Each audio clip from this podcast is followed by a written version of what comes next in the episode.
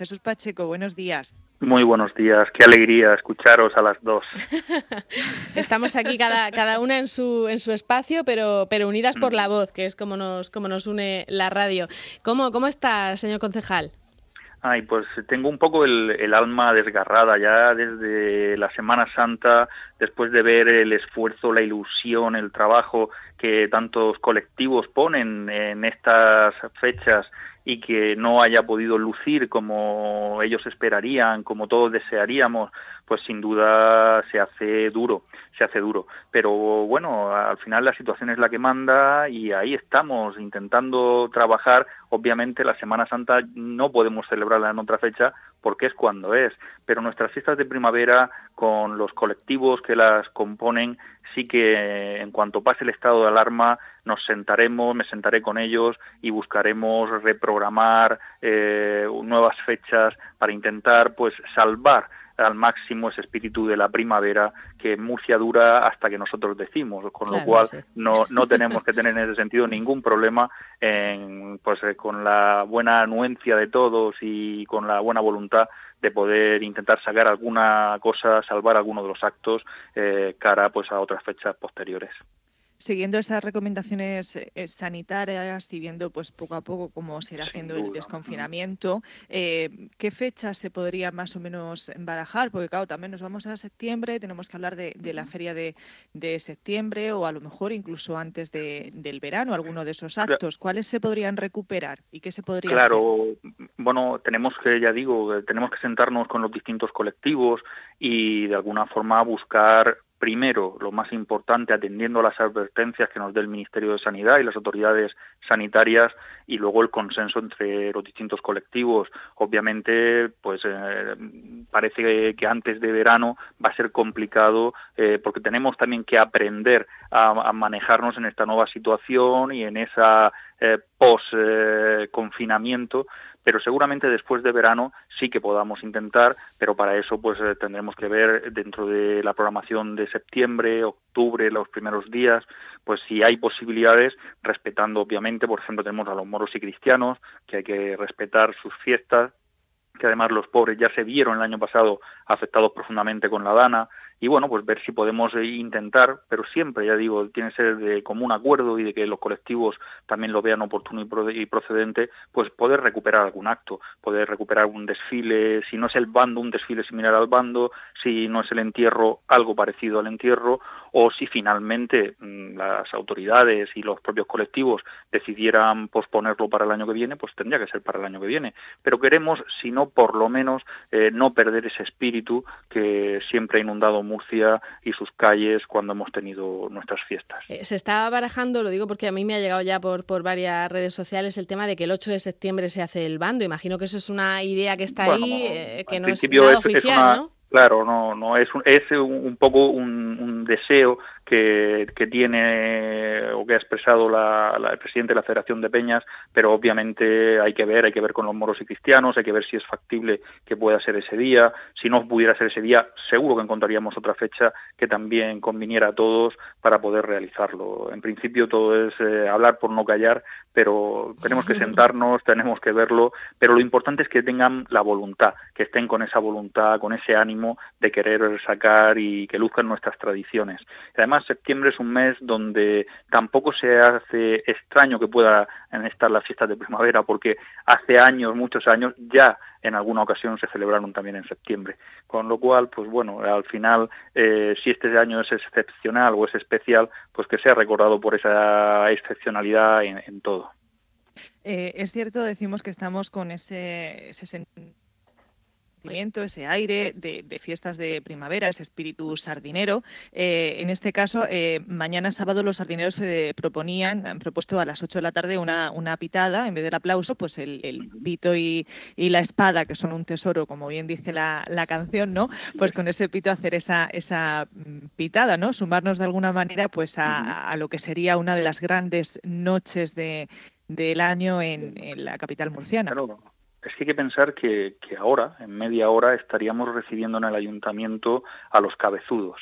Esos cabezudos que desfilan por la noche del sábado en los primeros puestos de la cabeza de, nuestro entierro, que esta tarde tendríamos eh, esa mezcla donde eh, los participantes del Festival de Tunas rondarían a la reina de la huerta que todavía no la tenemos y que hubiese sido elegida hace unas semanas. Eh, tendríamos el desfile del testamento de la Sardina y la lectura de ese testamento por parte de doña Sardina, de Paloma.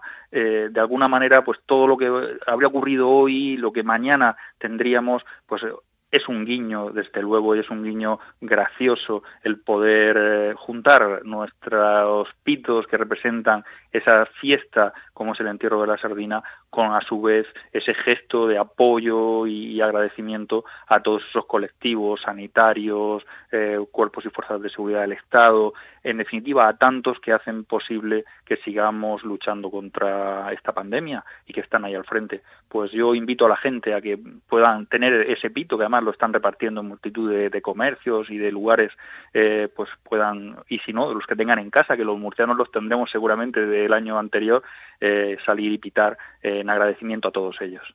Hay una cosa, eh, yo recuerdo que alguna vez han contado los cronistas que al principio el bando de la huerta incluso era una especie de, trozo del entierro de la sardina. Quiero decir que tampoco sería tan raro que se hiciera un desfile juntando todo, ¿no? Si, si tenemos tiempo y hay, y hay hueco en esas fechas. como digo, al final tiene que ser algo que entre todos vean. Efectivamente, el entierro de la sardina y el bando de la huerta nacen en el mismo año y en el mismo sitio y además por la misma gente, con lo cual la semilla, digamos, fue común. Eh, luego ya fueron creciendo eh, como para en el transcurso del tiempo y se fueron convirtiendo pues en esas dos grandes fiestas declaradas de interés turístico internacional que, que tan beneficio nos hacen a, a, nuestra ciudad, a nuestro municipio y a nuestra región.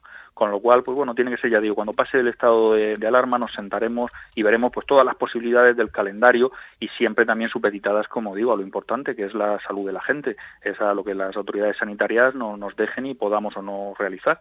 Pero es que ahora mismo sería anticiparnos. Yo prefiero seguir pensando que estamos este año, que la gente está siendo tremendamente divertida, tremendamente agradecida, poniéndose pues sus trajes de huertano y de huertana, haciendo vídeos, subiendo recetas, eh, haciendo comidas. Nosotros desde el ayuntamiento este fin de semana, eh, como primicia, como noticia, vamos a sacar también una cosa, un guiño que daremos a conocer durante el fin de semana pues a todo a todo eso a todo eso y de alguna manera pues eh, sin duda tremendamente agradecidos a la labor que han venido haciendo y a la que a buen seguro seguirán haciendo estos grandes colectivos festeros. No nos lo va a contar hasta, hasta el fin de semana. no, ustedes claro en el balcón. El cebo y que la gente esté pendiente de las redes sociales y demás de lo que vamos a presentar durante el fin de semana. Pues nada que le vamos a en el balcón del ayuntamiento algo no, no, no, no. Es algo más general, porque el balcón del ayuntamiento tendrían que ir allí a verlo. Es algo que desde casa puedan disfrutarlo y puedan tenerlo. Ya, ya os lo mandaré. Venga, ok. bueno, Venga, bueno, estaremos pendientes. Jesús, le, le, quería preguntar también que eh, cómo vivió usted el bando de, de la huerta. Bueno, pues trabajando muchísimo porque el teletrabajo se hace infinitamente eterno porque es más complicado gestionarlo todo y sí que tuve un, guiño porque, mm, bueno, que me está permitiendo comer y cenar muchas veces durante todos estos días en casa, mm. que, llevaba mucho tiempo sin poder hacerlo y, y sí que mi familia me puso a cocinar migas que como además era un día que parecía que iba a llover y demás, empezó lloviendo por la mañana, pues eh, ahí hicimos unas migas y una buena comida murciana, eh, pues para recordar ese, ese día tan entrañable y además que, que, tantas emociones eh, pues trae a mí, a mi persona y sin duda, pues jolín, cuando pienso en, tantísimas peñas huertanas y como digo, el esfuerzo de tanta gente, además este año iba a ser precioso el desfile que se tenía organizado, pues deseando que pueda salir a la calle y que volvamos a tener pues el mejor bando de la huerta. Bueno, y habrá un montón de cosas que seguro que tenían pensadas para estas fiestas de primavera que se podrán hacer el año que viene o guardarlas, ¿no? Para, claro, otra claro, Sí, y ya digo, vamos a intentar ir sacando todas las que podamos y las que no pues quedarán para el año que viene. Muy bien. Pues eh, Carmen, no sé si, si, lo digo porque parece que tenemos un retardillo ahí con, Carmen, que está en su casa. ¿Me oyes, no? Ahí va, ahí va, sí. Sí, escucho perfectamente, escucho perfectamente y nada, pues que nadie pierda ese, ese espíritu. Y solamente una cosa, Jesús, es cierto que esta semana supone una gran inyección económica para, para Murcia, está todo paralizado, pero esperamos que, que poquito a poco se vaya, se vaya recuperando, ¿no? Sin duda, por eso estamos intentando no suspender las cosas, sino aplazarlas. Es decir, ser capaces de eh, que lo que ahora mismo económicamente no podamos eh, percibir se pueda percibir en un momento posterior y sin duda pues también la, por parte de la administración pues van, van ya lo sabéis anunciamos la semana pasada una serie de, de líneas para intentar eh, reactivar y sobre todo ayudar en lo posible a que el mundo de la cultura en el mayor amplio eh, aspecto de la misma o distintos aspectos de la misma puedan continuar pues haciéndonos la vida más feliz, más cómoda y que podamos seguir aprendiendo y disfrutando porque sin duda qué es lo que está haciendo la gente en este confinamiento si no es usando y disfrutando la cultura. Pero no solamente eso, sino que estamos hoy en Junta de Gobierno y durante esta semana se han aprobado planes de ayuda para distintos colectivos, intentar, bueno, pues em, que la gente pueda mantenerse hasta que la normalidad o la nueva normalidad regrese y nosotros poder aplazar todo lo que podamos pues para que la inyección económica llegue a, todas esas empresas que lo esperaban y así queremos que sea y que ocurra. Muy bien, pues nosotros también tenemos ese, ese deseo y de, y de seguir hablando de, fiestas y de, y de cultura con, con, el concejal y con, y con los concejales de todos los ayuntamientos, claro, de la región. Deseando acompañaros ahí en el estudio y, y, poder vernos cara a cara. Muy bien, pues un, un saludo Jesús, hasta otra. Igualmente y muchísimas gracias por la labor que, que realizáis, que tan importante es. Gracias, hasta luego.